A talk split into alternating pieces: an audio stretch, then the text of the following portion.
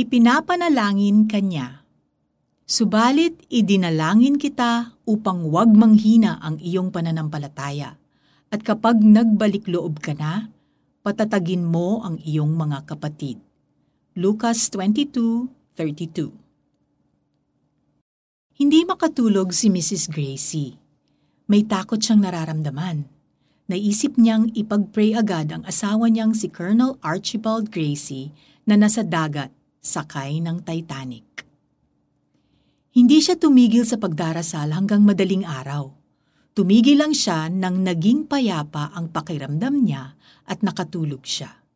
Samantala, si Colonel Gracie at ang daan-daang pasahero ay namemeligro dahil sa palubog na ang barko nila. Nang hinahatak na si Colonel Gracie pababa ng malamig na tubig dagat, sumuko na siya and in his heart, nagpaalam na siya sa kanyang asawa.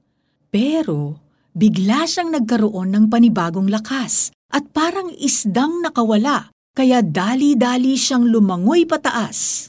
Natagpuan niya ang isang lifeboat na nakataob kaya kasama ng iba sumakay siya rito hanggang sa mailigtas sila ng isa pang lifeboat pagdating ng madaling araw.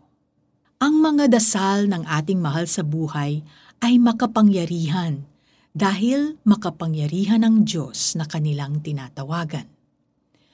Tuwing may nagdarasal para sa atin, nagbabago ang takbo ng laban. Paano pa kaya kung ang Panginoon mismo ang nananalangin para sa atin?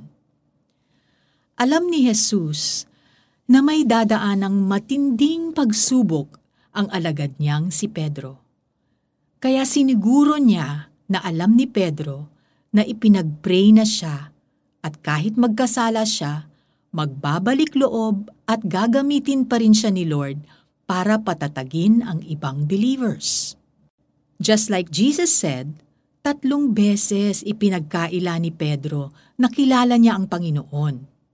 Ngunit pinagsisihan niya ito at nanumbalik siya sa Diyos. Pinatawad siya ng Panginoon at inatasang magpalaganap ng mabuting balita at mga laga sa mga mananampalataya. John 21 verses 15 to 17. At dahil sa biyaya ng Diyos, naging tapat si Pedro at iba pang alagad sa pangangaral, kaya lumaganap ang Christianity sa buong daigdig. Kapatid, alam ni Lord ang ating mga pinagdadaanan at pagdadaanan pa. Siya ngayon ay nasa kanan ng Diyos upang mamagitan para sa atin. Roma 8.34 Alam niya na may panahong magkakamali tayo o titiklop tayo sa tindi ng hamon. Pero huwag tayong mawala ng pag-asa. Ang nakakaunawa sa atin ng lubusan is praying for us. Isipin mo, ibubulong lang niya sa Diyos Ama ang ating kailangan. Siguradong beyond what we can ask or think ang sagot sa dalangin niya para sa atin. Katulad ng nangyari kay Colonel Archibald Gracie, akala niya'y katapusan na niya, pero naging instrumento pa siya para matulungan ang maraming pasahero ng Titanic. Bukod dito, naisulat pa niya ang The Truth About the Titanic, isa sa pinaka-accurate na salaysay ng trahedya ng Titanic. At katulad ni Pedro, kung ikinaluwalhati ni Jesus at ikinabuti ng buong iglesia ang resulta ng kanyang panalangin, makakaasa din tayo na dahil sa panalangin ni Jesus, the best is yet to come. Let us pray. Salamat Panginoon na patuloy ninyo kaming ipinapanalangin. Salamat at lubos ninyong nauunawaan ang aming pinagdadaanan at kalooban ninyo na mapagtagumpayan namin ito. Bigyan ninyo kami ng wisdom para isipin at piliin ang kalooban ninyo sa bawat sandali. Sa ngala ni Jesus, Amen.